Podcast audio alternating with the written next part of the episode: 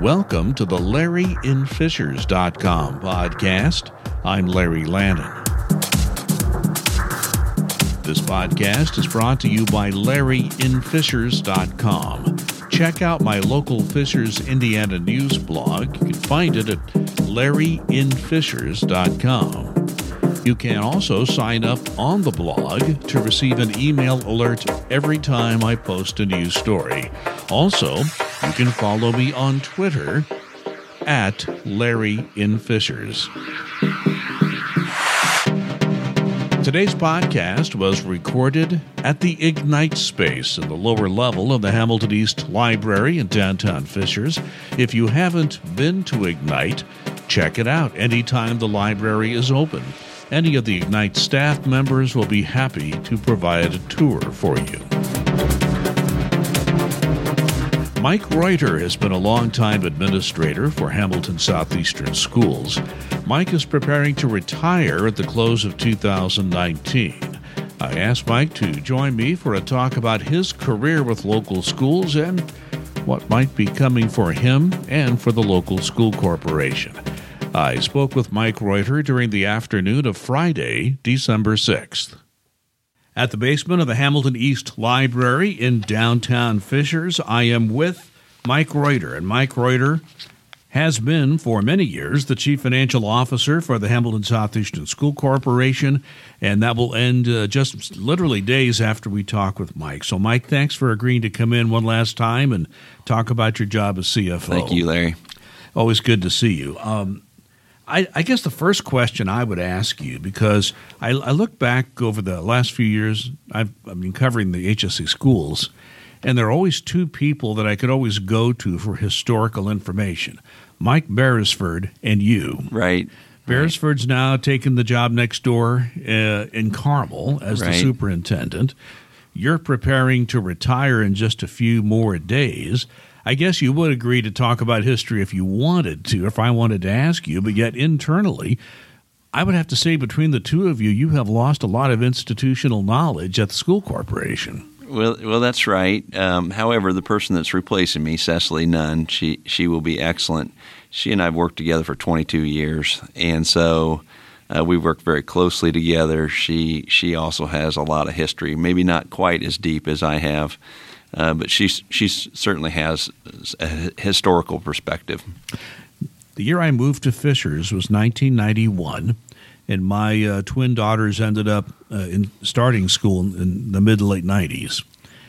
And I, I, I want you to do I do this a lot, but I want you to do it from your perspective. Talk about the Fishers that you do, and particularly the HSE school system, which is more than Fishers. Uh, talk about the school system that you saw when you walked in the door uh, when you started doing financial work there in 1994. Right. Um, there were there were about 4,000 students at the time, and compared uh, to today's compared to today's over 22,000 students. So, so people have a perspective right, there. Right. Uh, so more than five times the size we were when I first started there. Um, I actually started at Hamilton Southeastern as a financial consultant and uh, was a consultant to Dr. Leonard, the superintendent at the time. Uh, did that for about a year and a half, and uh, he uh, offered me a position because he realized that the community was on that verge of explosive growth, and he was looking for somebody that to, to come and do something full time. And um, I agreed to that with the condition that I could continue to do consulting work on the side. And so uh, the school boards and the and the superintendents that followed Chuck Leonard um, were very gracious to allow me to continue to do that. But the district back then had, and obviously, a much different feel. Um, I knew obviously central office was much smaller than what it is today, and I knew a lot of the teachers and a lot of the support staff. And um, I think we may have had five elementaries at that time, and now we have 13 elementaries to give you some perspective.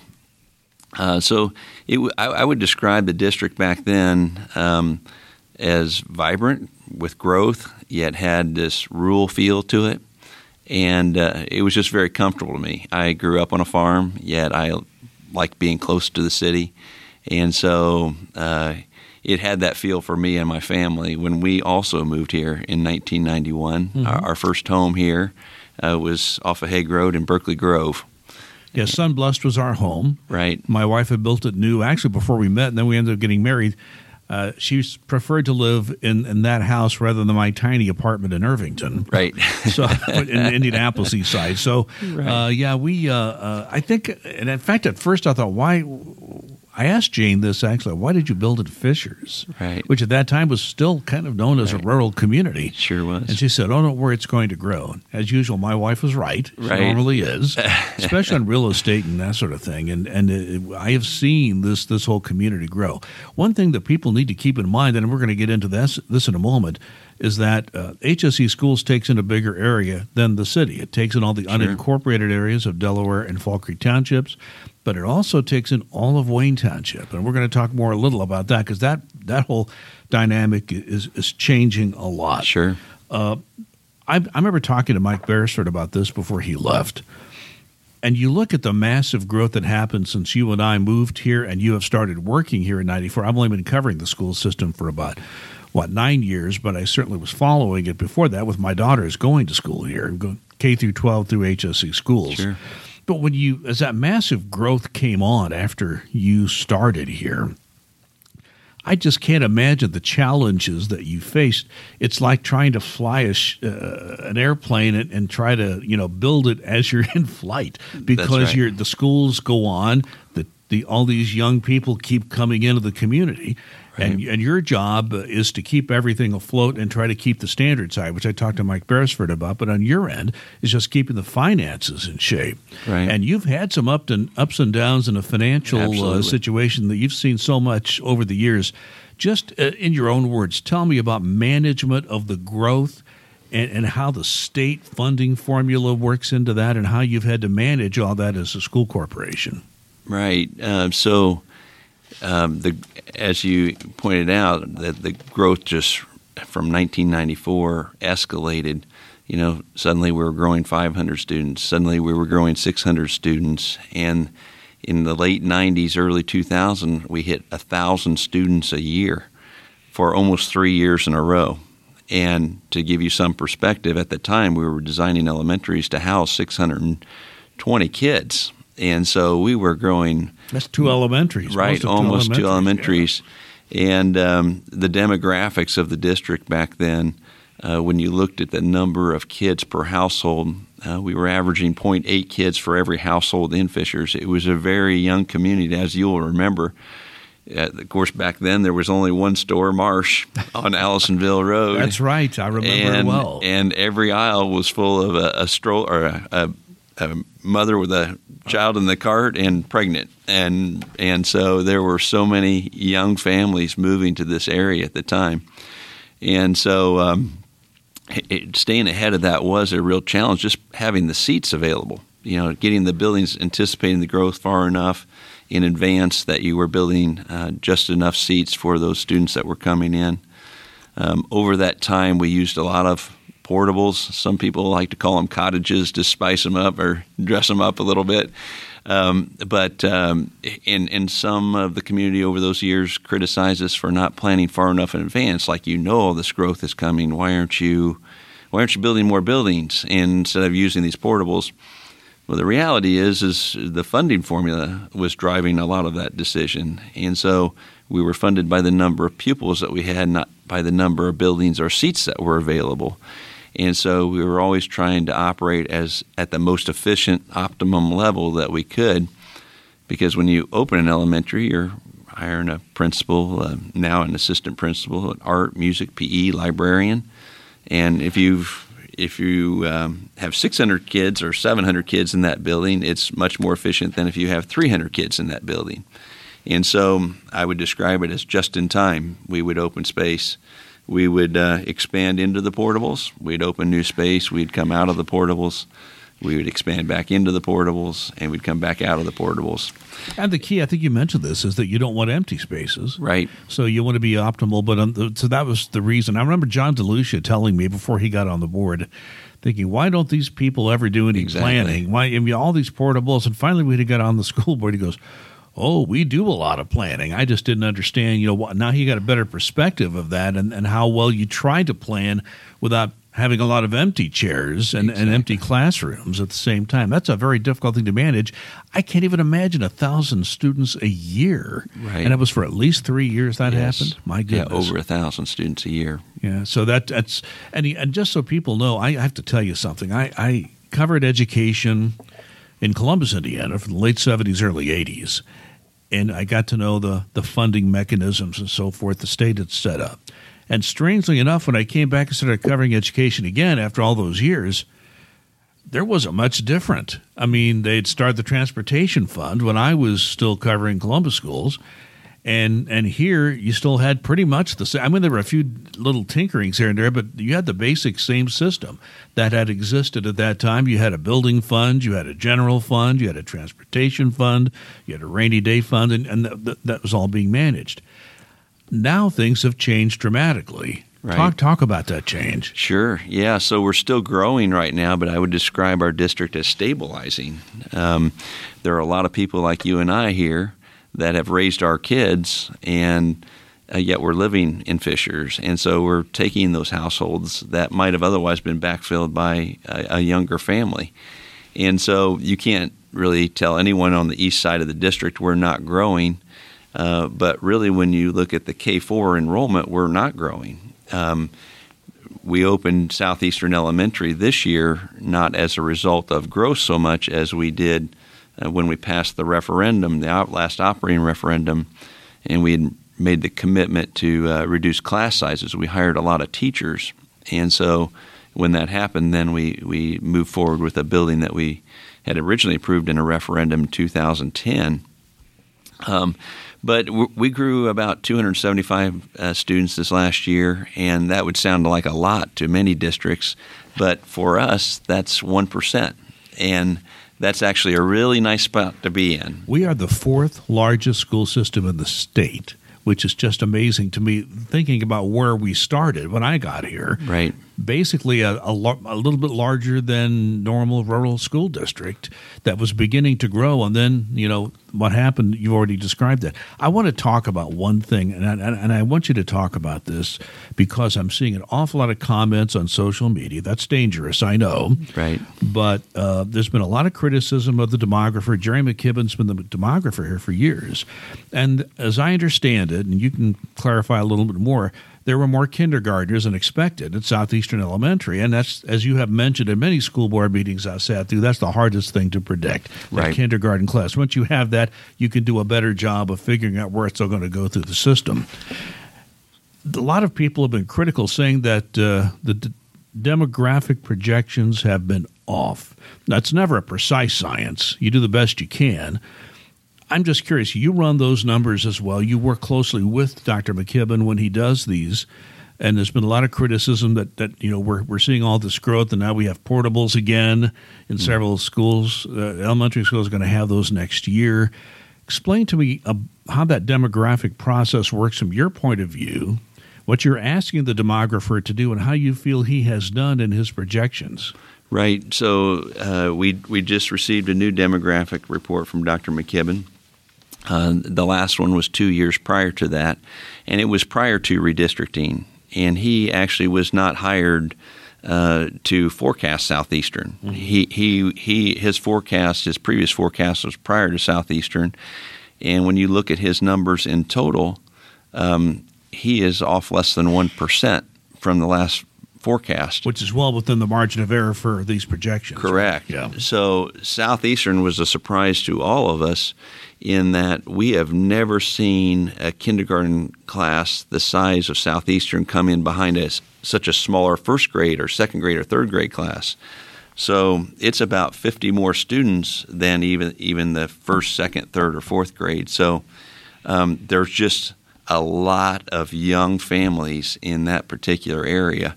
Uh, when we went through redistricting, that was actually done by cooperative strategies. And so and that's the name of the company, right? That yes. that is, mm-hmm. the company we we use to do the redistricting. Right. So to, to clarify, uh, Dr. McKibben is a demographer and he forecasts the enrollment, but it's really the redistricting process that resulted in, in the outcomes. We actually ended up with a fewer fewer number of students at Cumberland Road than we wanted to, mm-hmm. um, and so but we ended up with more at Southeastern.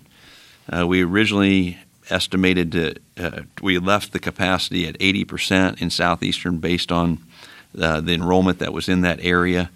Uh, but what we couldn't see are those number of kindergartners that were coming in. And so uh, Dr. McKibben has updated his demography report based on this last fall.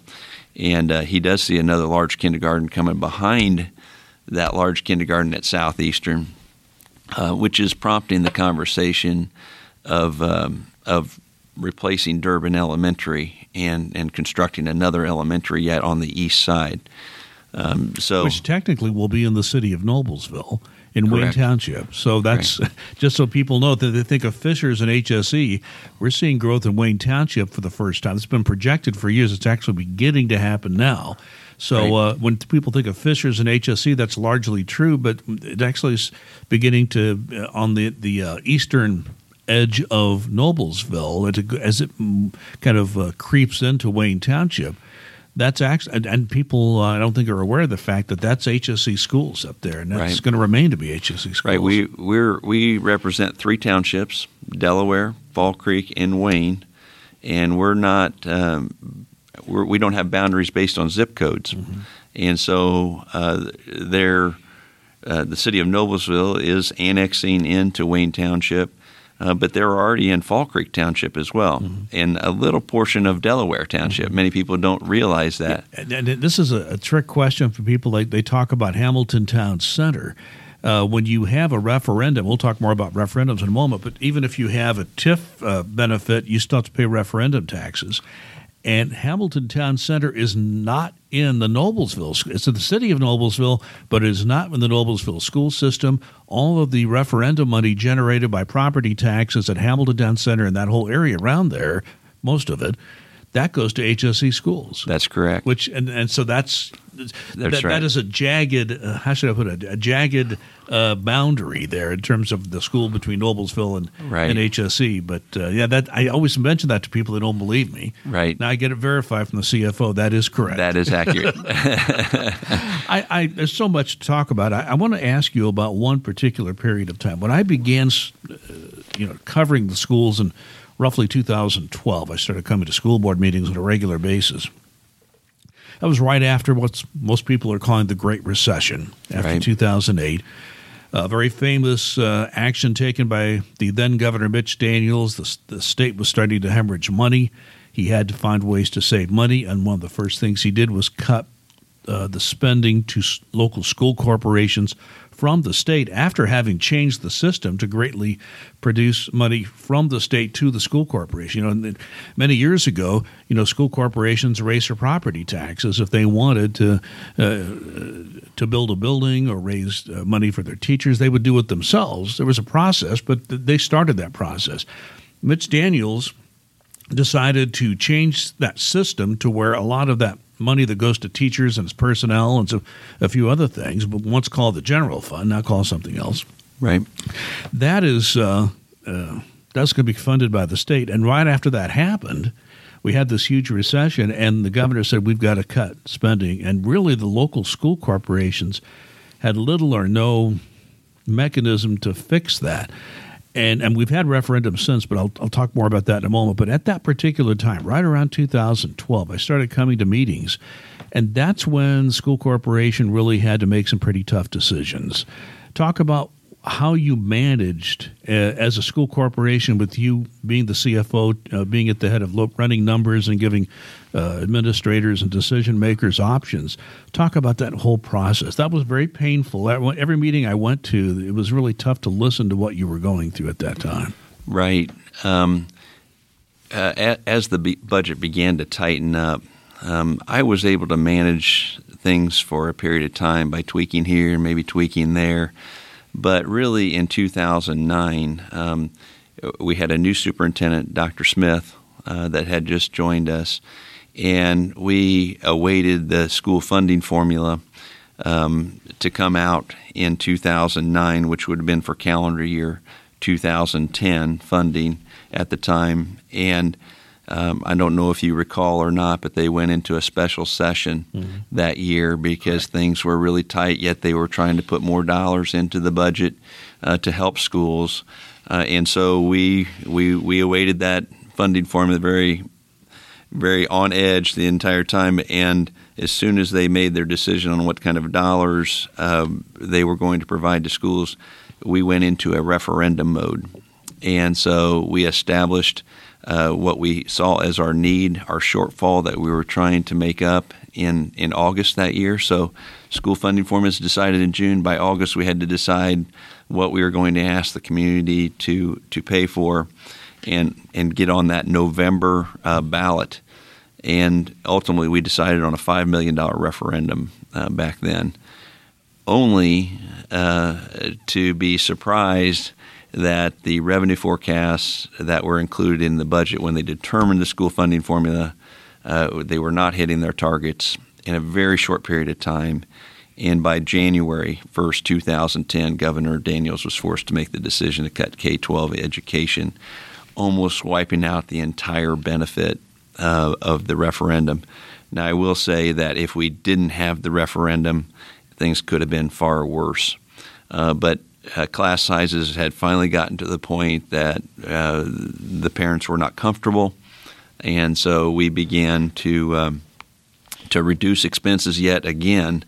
And that, as you said, that was a very painful process. I, but as I recall, the health insurance was the big money saver. You had a whole list of of budget uh, reductions, and you had committees. You had a lot of people who were involved right. in that. I mean, and, and, so there there were a lot of people who had put their two cents worth in, and and in the end, uh, as I recall, correct me if I'm wrong, the biggest bite that was taken out of the budget had to do with health insurance and co-pays, and, and that seemed to be the biggest pain that uh, people on the staff felt. Yeah, we eliminated uh, some benefits for for the instructional assistants. Uh, we did grandfather those that were in, but we had stopped offering benefits, and so yeah, we were making some really tough decisions. And it and at that point, I realized it just couldn't be me to make those decisions. Mm-hmm.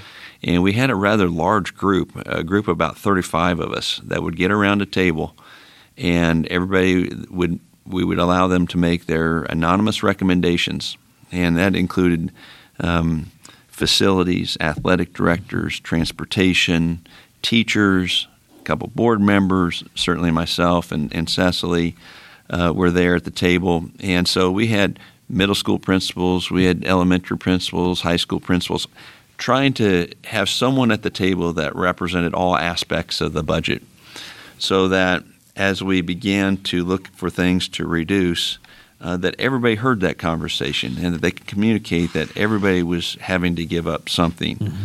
and that it wasn't just Mike Reuter making these mm-hmm. decisions. And uh, we actually had a scoring system. Uh, we would allow everyone to submit their suggestions, and we had a one, two, or three. Uh, if, if the group voted one on that suggestion and it was a, a, a legitimate expense that we could reduce uh, without affecting the, the silos, as you described earlier with the different funds. Uh, that was the first on the list to go. And then if we didn't hit enough of our cut, uh, we would go to the twos, what people had ranked as number twos. And threes were kind of our last resort. Uh, but it was a difficult time. I was going through some of my old files the other day, and and saw those old budget reduction committee files, and it was year after year. Well, you you would give reports to the school board, and, and I could see the pain in your face right. and in other people and some of the board members that were at these meetings saying we, we got some difficult decisions to make. But yet on the other hand, I hear Allen Bourff talk. Allen Bourff, our current superintendent, had, was at Richmond at that time. And he said, "Okay, you may, you didn't get all the things you wanted from your referendum. We didn't have that, and in Richmond, we closed buildings, we laid off staff. Right. You didn't have to do that. Right. Uh, well, in a growing district, how you manage that is you don't hire as many mm-hmm. as you need. Mm-hmm.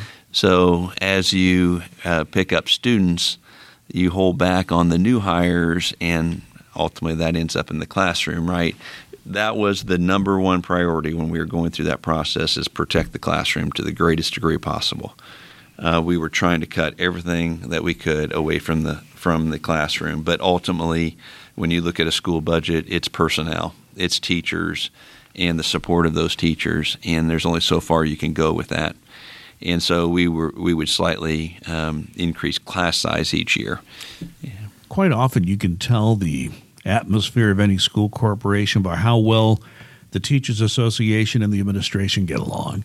And I remember several years ago writing a, a, short piece when I was writing commentaries for Current. And I wrote a piece about how you and Janet Chandler, the president, longtime president of the HSEA, Hamilton Southeastern Education Association, when you enter into negotiations, now, I've covered them at other school corporations, and I'm going to be honest. I covered some school superintendents that were really good about hiding money in their proposed budgets, you know, and the teachers figured this out. What I have found here is an entirely different atmosphere. And Janet Chandler has told me more than once that the one thing she can depend on, getting to know you and running through your numbers, you, she can always trust your numbers. And if you, at a starting point in your talks with the teachers and the administration, if you know what the numbers are, then it's much easier to get to the end. And, and I have to say, uh, even in Carmel in recent history, they've had some pretty tough negotiations over there, and they're you know probably just right next door and another growing. They're, they have been growing. They're kind of maxed out now. My point being that uh, I would think that with the other things you have to deal with, and with the teachers as well, the fact that you can agree on numbers and go through a negotiating process and come to an agreement fairly quickly, even though the rules have changed some in recent years talk about how important that is for the entire community. Right. Um, we we have been very fortunate in that um, we've built trust between those two two um, to representing the administration and the teachers association. I've always taken the approach of transparency. I have do not have numbers to hide, and uh, at the end we agree. We want to. We're not a bank. We want to pay you as much as we can pay you and we want to keep class sizes as small as we can keep them. And so, if we both agree to that, this is going to be pretty easy. Mm-hmm. We're going to show you the money we're going to get, and then we're going to try to figure out what's the best place to put it and how we allocate that without putting us in in a financial position that would that would put us in jeopardy.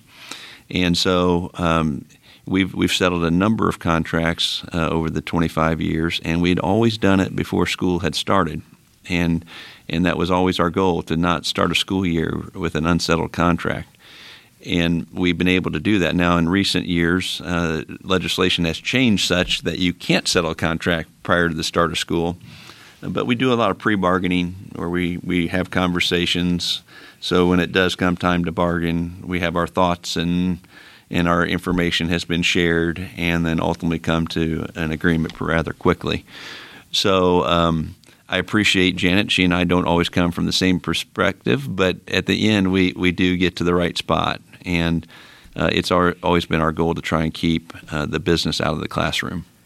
At the last State of the City address, uh, got a nice shout out from the mayor. I don't know. You, you say you were surprised and expected. I was uh, very surprised. You seemed surprised, and uh, he he gave you an award at the city State of the City address. Uh, I think he wanted to honor you for your many years of service to the community. But I think that says something else because I have, again, covered other communities. And in most places where I have lived or covered, the school system is over here and the city is over there. They sort of leave each other alone. That's never happened here. There's been a, and going back to the days of the town of Fishers, before we became a city, and it's continued through the city, uh, uh, the, the, the, city of Fishers, that you, these two entities have worked together and talk about how important that relationship is. Right. Um, you know, early on, I mean, we're all drawing from the same taxpayers, and we should be looking for ways to make ourselves as efficient as possible. Um, and so, you know, some of the early agreements that we came up with that saved us thousands of dollars uh, with snow removal and ground maintenance. We're a school corporation, I would say. We're, we're, we're set up to teach kids. We're not set up to take care of parks and grounds and such. So there, there has to be a more efficient way for us to work together on that. And that was one of the early partnerships with the city of Fishers, uh, back right, as you pointed out, the town at the time. But we continue to look for ways. Uh, in particular, you know, SROs the the SROs The uh, the police officers, right yeah. now, school resource officers. Um, those are Fisher's police officers. Uh, they share in that cost with the school district in providing those services. Again, just another example of, of providing safety in our buildings where we share some cost uh, to to provide that safety. And so um, w- we've even tried to manage tax rates. You know, it, over those years, there were some times where the city actually held their tax rate down. The town held their tax rate down so that they knew that we had some needs that we we need to bring ours up a little bit. And we tried to balance those things so that we never had uh, one year we had such a, a significant impact on a taxpayer it was always my goal to try and keep taxes as level as possible and you know that people mortgage for the most part a lot of people mortgage their taxes and to keep their mortgage payments from uh, jumping around up and down.